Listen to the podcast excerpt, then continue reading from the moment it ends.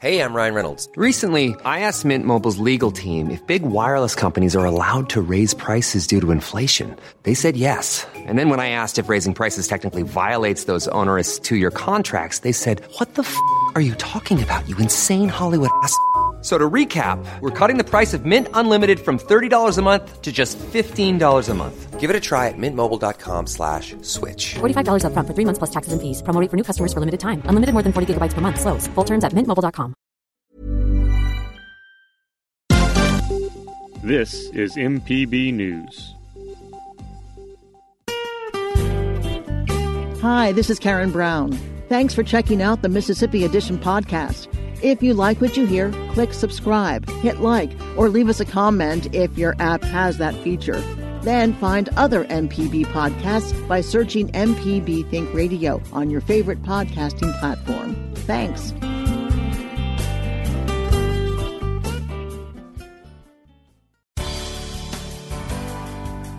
Good morning. It's 8:30 on Tuesday, March 3rd. I'm Karen Brown and this is Mississippi Edition on MPB Think Radio. On today's show, more action in the Senate Corrections Committee as the legislature approaches another deadline. Then the latest on how the state health department is handling the co- uh, coronavirus. Plus, the next installment of our 50th anniversary series, a conversation with Peter Zapletal. That's all coming up. This is Mississippi Edition on MPB Think Radio.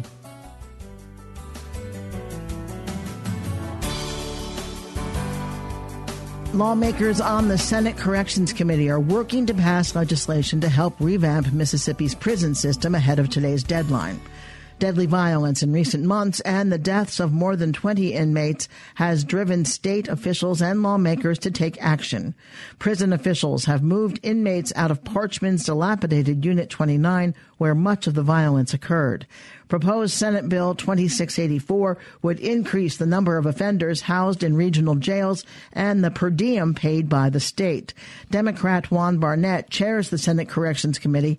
He tells MPB's Desare Frazier the well-known poor conditions at Parchman require attention. Well, right now, everyone understands the conditions that we're faced with at Parchman and other places. And that's the reason why the correction, I mean, why the regional jails will be used as an option as we go forward uh, to make sure that we do place those individuals in the best facilities that we can place them in because we know that moving everyone from one facility to maybe the state facility, we may have, we, we may not have the capacity to accommodate those individuals. So we want to make sure that we have the capacity wherever it may be um, to house these individuals until we can um, um, decide on what we're going to do further. Do you want to see Parchman closed? No, I don't want to see Parchman closed. Um, I would like to see some of the um, facilities at, at Parchman, you know, uh, renovated and things like that. Uh, but we do know that we cannot close Parchman uh, uh, because uh, we have to keep it open, if nothing else, for just the death row inmates. But I think that there are still facilities there, and I think there's some great people that work there, and so just closing it, no, I'm not in total agreement with that at all. There was a bill trustee and earn time program changes. What does that mean? Well, what it means is that those individuals, we can, you know, if you if you're in there working and doing things, it makes it better on the individual to know that they're working for something, because the time that they're working in there can be used for either trustee status or, or earned time, release time, and those. And so we just understand that we can't ask individuals to be model prisoners if we don't give them something to work for. We have to let them know that that, that we are creating an environment to give them something to that, that they can earn, that they can see the fruits of their labor. No more than you and I. You know, we get up and we go to work every day. We want to see something good as a result of that, and that's the same way I know a lot of these inmates do. And so that's why that's what this bill addresses. That means that whatever they do as trustees, they can earn time or earn credit toward being released. It does, and, and it also for those individuals who may not have wanted to do anything but just sit there now can say, you know what, if I get up and go to work and do these things, then that helps me. And so that's what we're trying to get those inmates to do is it's not only better themselves when they're in there, but getting them ready to better themselves when they're out as well and letting them know that, hey, hard work will shall pay off. And that's, that's what we're trying to do. And there was an amendment mentioned about sex offenders. Yes, uh, and you know that's that's one of those areas where we. What's the issue? Well, the issue is I don't think that that there has been legislation in the past or even up to date that that fully addresses the sex offender deal here. You know how Mississippi is, and In terms of getting out early or earning time towards getting out? Well, there's just been so many things that has happened as a result of that, and, and I can understand people having having because when you talk about sex offenders, you know, some of this involve minors, and so uh, some people will have some reserve with that, and, and that we can understand. In your mind, as you move forward looking at bills, what bills really concern you that you want to see come out of this committee to do something about corrections? All of them.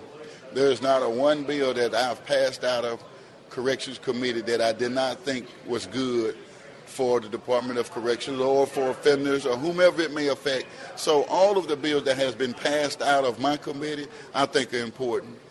None more important than the other. I think they all uh, do some good in their own respective areas. So all of them have been good bills. Democrat Juan Barnett chairs the Senate Corrections Committee. The Corrections Committee has also passed a measure that would allow nonviolent offenders with debilitating conditions to be placed on medical release regardless of time served. Republican Senator Brice Wiggins of Pascagoula offered the amendment. He also tells our Desare Frazier the amendment to, the exclu- to exclude sex offenders from the good behavior measure simply reinforces current law uh, and the amendment put the law back to what current law is. Currently, sex offenders are not allowed to get earned time and trustee time. Neither are uh, life people sentenced to life uh, or habitual offenders. Okay, so what the amendment did was to put it back to current law that sex offenders don't get that. Now, there were a couple of bills that have passed that deal with geriatrics. Um, people who are ill and older. Right. Your thoughts on that? Well, look, um, the the bills that I've seen, even in my committee, we passed one that has that language in it. Geriatric parole is people who have uh, who are over 60, I, I, think, 60 years old, and have served at least 10 years. Um, then they can come up for parole. And the reason for that is you get to that age, you know, the health conditions, and things like that. Um, the, and the reality is, they're probably not going to be a danger to society after serving at least 10 years. Again, it goes to the parole board. So that's what you're seeing. These are all, um, I guess, uh, issues to address in light of what's going on in MDOC. Anything that I didn't ask you that's important to mention about this issue? Um, just on the whole corrections issue that's going on, it's the legislature recognizes what's going on here. We're trying to do it, but we're trying to balance public safety with uh, the concerns and the issues that we're seeing. Um, you know, this is, I don't think anybody really expected this would be the issue that has come up, but it is, and that's why we're here to deal with it. And, you know, as I've repeatedly said, I think to you and to others, we didn't get here overnight and we're not going to fix it all in this session. It's not going to, the things that we do are going to take some time and um, we just have to be aware of that.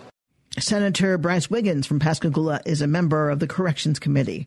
The committee also amended a bill to allow the search for a new Department of Corrections commissioner to include candidates with less formal education. The original statute or statute required applicants have at least a four-year college degree. Coming up, the latest on how the state health department is handling the coronavirus. This is Mississippi Edition on MPB Think Radio. Hi, I'm Ryder Taff, portfolio manager at New Perspectives, a fee only financial advisory and co host of Money Talks. Each week, we take your personal finance questions and tell you about a money topic we hope you find helpful. Money Talks can be heard Tuesdays at 9 a.m. on MPB Think Radio. Podcasts can be found on our website, money.mpbonline.org, or on your smart device's podcasting platform.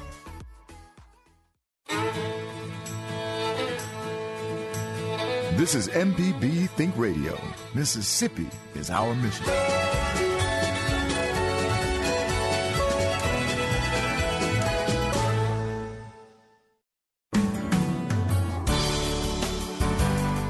This is Mississippi Edition on MPB Think Radio, Mississippi Public Broadcasting. The Mississippi Department of Health is remaining vigilant as the coronavirus continues to spread across the country. State Health Officer Dr. Thomas Dobbs says he's especially concerned about how the virus affects older, sicker populations.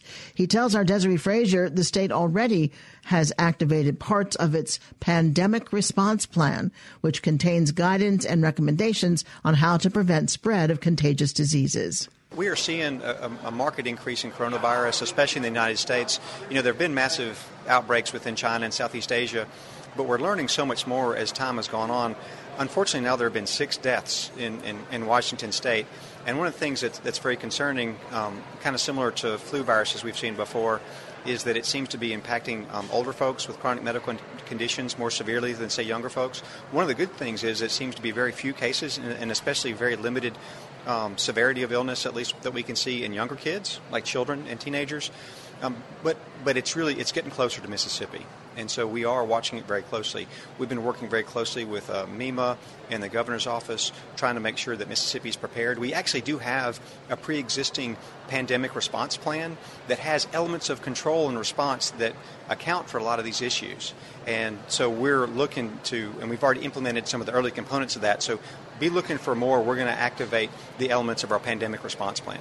And what does that mean when you have elements of a plan? What do you tell people in those instances? Yeah, so it, it's a it's a series of guidance recommendations. Um, and then interventions that we can do to limit spread. And some of it may be, you know, figuring out when do you quit doing community gatherings, when do you do um, uh, non-pharmaceutical uh, interventions such that you know people practice social distancing. You're less likely to spread the virus. Um, working on what do you do in healthcare systems to make sure that you don't spread it because it's spread from person to person, and and if we can limit people's transmissibility from one person to the other, then we can really slow it down.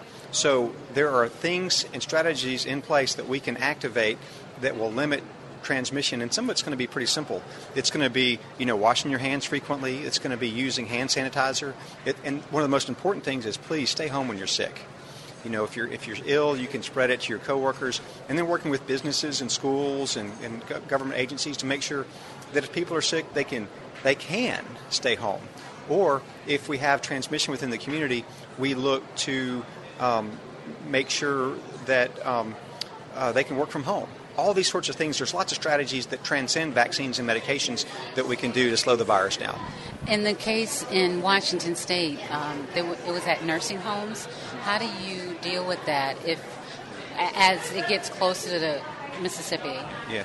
So um, we're actually very familiar with working with working on outbreaks within nursing home settings. Um, every year we have multiple flu outbreaks or even GI illness outbreaks within within uh, con- congregate settings like long-term care. And we have a whole series of interventions we can do where we restrict visitations, we restrict, um, you know, communal meals and that sort of thing. We do enhanced, um, you know, sort of monitoring and, and sanitization and hygiene. So those things work very well. The only things that we don't have right now, unfortunately, are going to be the medications and the vaccines. But hopefully those will be here um, before too long, but probably not soon enough to help us right now. And what are the symptoms?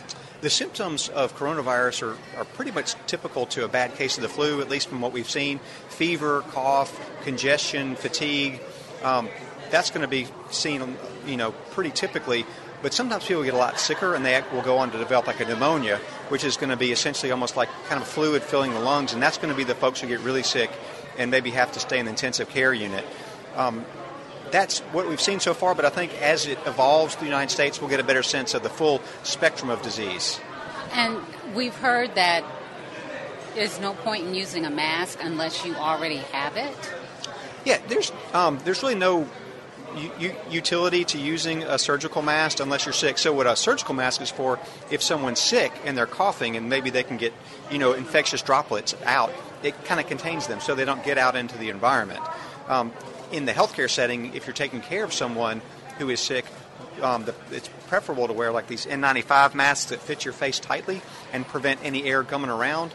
But but for the general public, uh, unless you're sick or you're, a, unless you're in a healthcare environment taking care of sick folks, there's really no utility to using a mask. And we're hearing about in some areas of the country a run on paper products, a run on the masks, and different things. How should people move forward on this? Yeah, you know, like like any sort of preparation, some of the basic stuff, right? So prepare in case you get sick, almost like if you got the flu. Make sure that you have enough medications to last in case you were out of work or so for a week. Make sure you have enough food and, and you know supplies for several days in case you had to stay home or if you had to work from home. Um, there's no reason to panic and, and clear the shelves, but you know just just get enough stuff at home such that if you had to stay home for a few days, especially if you were ill or if a family member were ill, that you wouldn't have to be running around back and forth to the store. Although nowadays with some of the uh, online options, I, I think there's more available to us. Dr. Thomas Dobbs is the state health officer. Coming up, the next installment of our 50th anniversary series, a conversation with Peter Zapletal. This is Mississippi Edition on MPB Think Radio. On Southern Remedy Healthy and Fit, you get information about foods you should eat to stay in good health and tips on how to stay active. I'm Dr. Josie Bidwell, host of Southern Remedy Healthy and Fit, and Associate Professor of Preventive Medicine at the University of Mississippi Medical Center. Listen to the show every Monday at 11 or subscribe to the podcast by searching for Southern Remedy with your preferred podcasting app.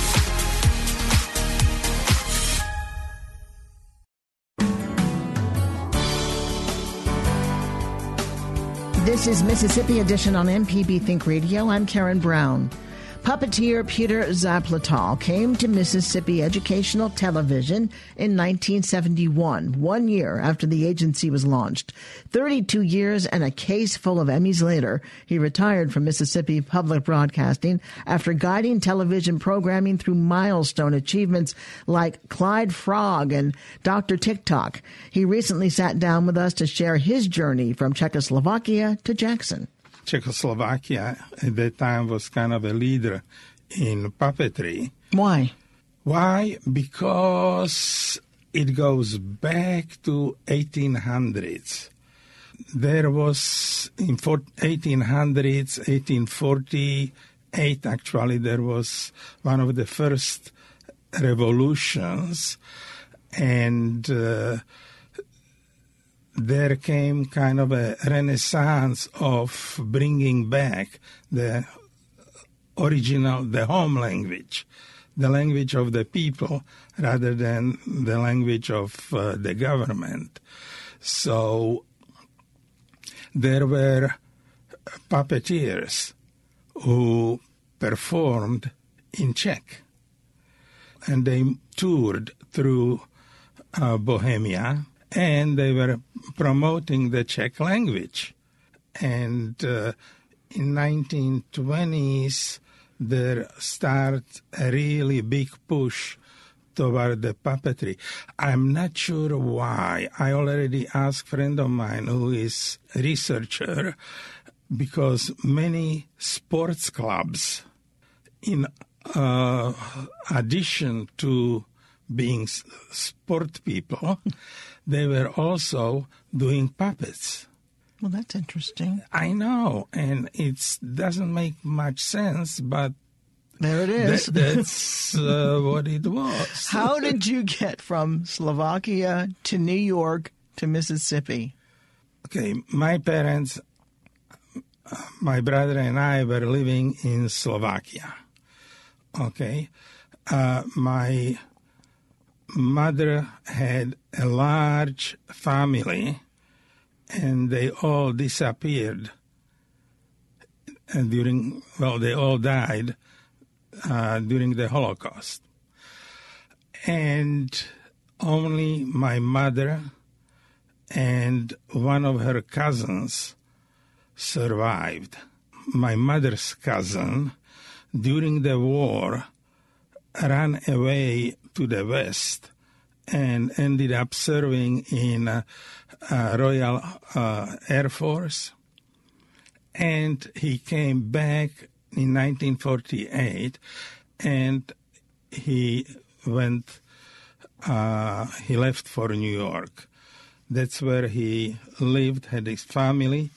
But because my family did not have anybody in Slovakia or Czechoslovakia, uh, my father felt like it would be much better if our family could join my uncle in New York.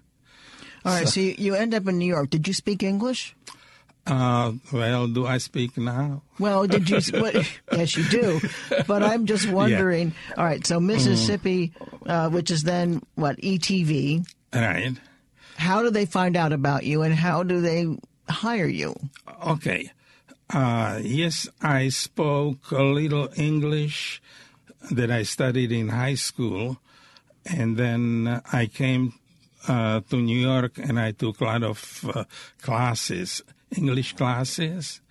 Then I started to build my own puppet theater that we toured through New York schools, and we ended up performing at a National Festival of the Puppeteers of America that was held in Storrs, Connecticut.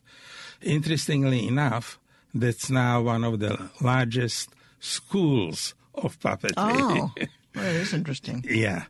We got a really nice review. You know, you really have to be there when it happens. In a sense, we were there on a day when a reporter from New York Times came to see the shows. Timing is everything. yes.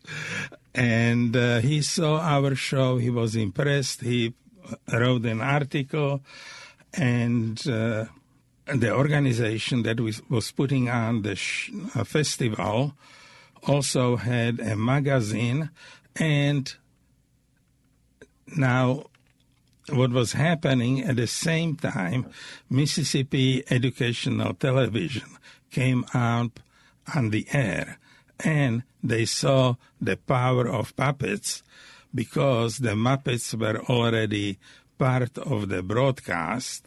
So, because the leading task for the Mississippi ETV was, of course, education. So, management here, uh, Bill Smith, who is still around, uh, was the executive director, uh, had the idea of, uh, well, maybe we should have an in-house puppeteer. So they were um, advertising through this puppetry journal, and as, as a good member, I read everything, including the ad. I wrote back. I was invited to come in for an interview, and that was like in December. And by uh, February 1, 1971, I was here as a staff member. Were you the only puppeteer? Oh, yeah. And how long how okay. long did that go before they hired another puppeteer? Oh, they did not. they never did. You were the puppeteer. Uh, yes. What would people remember 50 years ago? What characters did you create? That that are memorable. that are memorable. Well, probably the only people who remember something, and they do remember. Uh, first of all, it's uh, Clyde Frog. Clyde Frog. Yeah. Uh, He's down in a case down the hallway. Right. now, you weren't relegated just to puppets. You did a lot of other educational well, related jobs. Correct. I was moving up, but at the same time, I was doing my old job. and, you know, some of the moves were like producer, director, executive producer, and only then at the end I moved into a director of production. But I still kept my eyes on productions with puppets and that's the time when we did uh, Funny Bones and the Tic Tac Minutes. Dr. TikTok. Correct. TikTok, TikTok. Peter, you are the pioneer puppeteer for MPB or ETV, as we said. Peter Zapletal, thank you so much for coming in and oh, sharing some stories with us. You're welcome. Thank you. Stay tuned to MPB Think Radio for a full slate of Mississippi based programs all morning long. Coming up at 9 o'clock, it's Money Talks. Then at 10, it's In Legal Terms. And at 11, stay tuned for Southern Remedy. Find past episodes of this and other Think Radio programs online by visiting mpbonline.org. I'm Karen Brown. Join us again tomorrow morning at 8.30 for the next Mississippi edition, only on MPB Think Radio. The minutes multiply, turning into hours and to days, which is why 60 seconds make a minute, 60 minutes make an hour, 24 hours in a day. As time keeps tick tock ticking away. Bye bye for now. Thanks for listening to the Mississippi Edition podcast from MPB News and MPB Think Radio. Don't forget to subscribe if you haven't already, and if your app lets you, leave a comment or review. We really do appreciate it. Remember, you can always get in touch with MPB News on Facebook and Twitter, and fresh episodes of the podcast are posted every weekday morning. I'm Karen Brown. Thanks for listening. This is Mississippi Edition from MPB Think Radio.